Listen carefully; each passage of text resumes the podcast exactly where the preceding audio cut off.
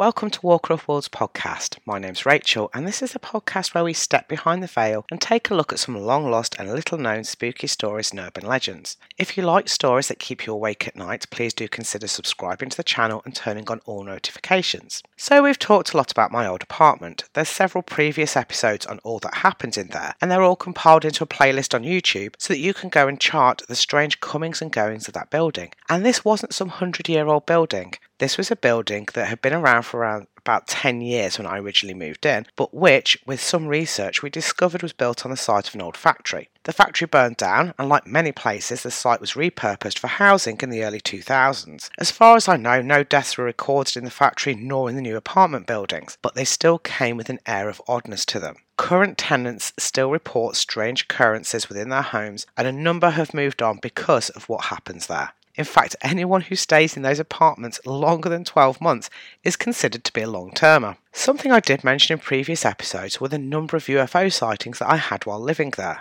At one point I did keep lists of all that I saw, but quickly gave up due to the sheer number of sightings. The apartment was east-facing, and because the only way to step outside was onto the balcony, I spent a lot of time staring at the sky. I must have spent hundreds of hours out on that balcony, both at night and during the day, so I had a fairly good idea of constellations and patterns of movement for both aircraft and satellites. Some of the most spectacular sightings came when the Starlink satellite trains began appearing as their route was directly over my roof. I spent many hours in the initial lockdowns of twenty twenty watching those little dots silently trail across the night sky. The building was also beneath a flight path of aircraft departing for America and within thirty miles of two fairly busy regional airports. I also have both plane and satellite trackers on my phone, as well as a contact within NASA for identifying anything that catches my attention. Don't ask me how I managed to make that contact. When you're a writer, you somehow seem to end up knowing everyone. I'm eternally grateful to them for answering all of my questions, no matter how silly they are. Because I was on the top floor, I had a fairly big chunk of sky to play with. On top of that, the town has some of the highest elevations in the area, to the point of being able to see planes take off from an airport seventy miles to the south. In the evenings and during the night, you'll often see aircraft landing lights coming straight for you before they slowly fade out and are replaced with the familiar blinking lights that we all know. There are a number of sightings from the balcony, too numerous to count, so I'm going to go with the major ones that I do remember. All of them took place at night and many were in the early hours of the morning, particularly between three and four a m. Where have we heard that before? If you wait between three and four in the morning, it's said that someone or something is trying to contact you. This could be a spirit of some kind, or whether a departed friend or family member, or a spirit guide. They can, I suppose, also be of the extraterrestrial kind of visitor. February twenty eighteen is the first sighting that I can remember. Every night for a week, I woke up shortly after three a m. I did the usual thing of going to the bathroom before going to the balcony for some fresh air. The night sky was covered with a light dusting of haze and the moon had moved out of my line of sight. At that time of night, the nearby airports were both closed and any air traffic was well above twenty thousand feet. So whatever was hiding in the clouds definitely wasn't heading for anywhere in particular, because there, hanging in the clouds to the southwest, were two lights that looked oddly like police helicopter searchlights. They were side by side and moved independently of one another. They were low enough that I could have been able to hear any sound of rotor blades, except there was nothing, no sound and no motion that indicated that this was an earthly craft. Some people have mentioned that the many sightings I've had could have been drones. At the time, there were only a couple of drone operators in the area and they all seemed to stay in a specific park that I had no view of. For them to be out in the early hours didn't make sense. I saw these two odd lights for five consecutive nights, Monday to Friday, and they were always in the same place. Occasionally one of them would move and fly away from line of sight, normally going over the roof and somewhere to the west. Every night it was the same time around three a m. Do I know what they were? No, which is why I'm calling them a U F O. I live in an area that has had its fair share of U F O sightings over the years. In October twenty twenty-one, shortly before Halloween, a woman was standing outside having a cigarette when she spotted something strange in the skies. She said that the object was a solid triangle and had several lights around the edges. She is quoted as saying it was a big, black, triangle-shaped object with five big lights on it. One at the front at the tip of the triangle, two at the side, and one at either side at the back. It turned my legs to jelly and it took my breath away. She said the lights appeared to have a misty quality, despite the sky being clear and crisp. The woman aged forty-three screamed for her partner and the object slowly moved up the garden and away over some trees. The infamous Tic Tac U F O was also seen over the Low Clary in twenty twenty-one, with a resident managing to get a photograph of the strange cylinder object. She shared it to a U F O hunters group on Facebook before a British tabloid newspaper picked up on the story.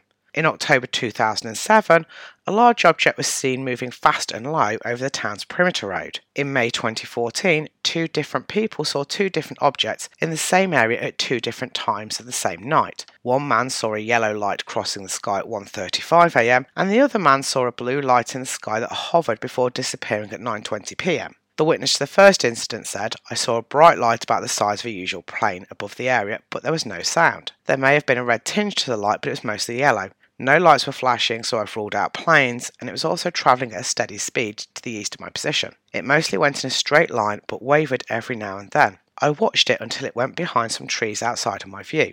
The second witness stated, "I was sitting in my garden when I spotted a blue light travelling at speed. It moved across the sky very quickly at first and then hovered from side to side before disappearing. Less than twenty minutes later, the same or similar light was again spotted by my partner, who alerted me. I tried to take pictures on my iPad. The light appeared to be above the estate. It was in the early dark hours of December twenty twenty when another caught my eye. It was probably about four a m and we were in the depths of another lo- lockdown, so air traffic was still not up to the levels that we're seeing today. It was a hazy night with just a wisp of cloud in the sky. As I was standing on the balcony, I noticed twin red lights flying northeast to southwest. Plane trackers confirmed that there were no planes in the area, and the speed, height and direction of the craft pretty much confirmed that it wasn't a drone. There was also no noise. There were no cars, no trains, no planes, and no birdsong. Just these two lights seemingly joined and flying silently through the night. They eventually disappeared over the roof and onto wherever they were going. One of the most, one of the most spectacular sightings that I had was in my final week of living in that apartment. I remember that it was the final Sunday that I was there, and as it was October, sunset was fairly early at around six p m. This sighting would have happened at about eight p m, so the sky was fully dark. The night was also clear, and I had a good view of the stars. There, in the east, were three bright lights hanging in a triangle formation. As I looked at them, I tried to work out whether they were a constellation that I'd just never seen before, which would have been odd seeing as I'd spent several years staring at that particular portion of the sky. I also did wonder if they were um, military aircraft on manoeuvres or parachutists with flares on, but they didn't seem to be moving, they were just hanging there. The lights were so bright and so intense that they looked almost like fairy lights just dangling in the night sky. I moved to reach for the camera that I kept close by so that I could catch a photograph of them. Oddly, as I did, a cloud bank that hadn't been there two minutes prior began to rise, and by the time I turned back to the sky, the three lights had vanished behind a thick grey cloud. It felt like the U F Os had come to say goodbye. At the time, I was sad about leaving that apartment, no matter, no matter how much pain and stress it had brought me. I'd written several best-selling books in that apartment and had some of the craziest moments of my life while living there, as well as some of the darkest. I'd done more than I could ever imagine while living beneath that roof and discovered so much about myself. Saying goodbye was hard, and it felt like the lights in the sky that had kept me company on some of the darkest moments of my life were bidding me farewell. Hopefully it won't be for forever, and hopefully I'll see them again at some point. Have you had any strange sightings in your area? If you have, please do feel free to get in touch. The podcast is on social media. We're on Facebook and Instagram at Walker of Worlds Podcast. Also, if you like books about things that go bump in the night, please do check out my website at w w w dot roswell publishing dot co dot u k. And until next time, stay spooky and keep watching the skies.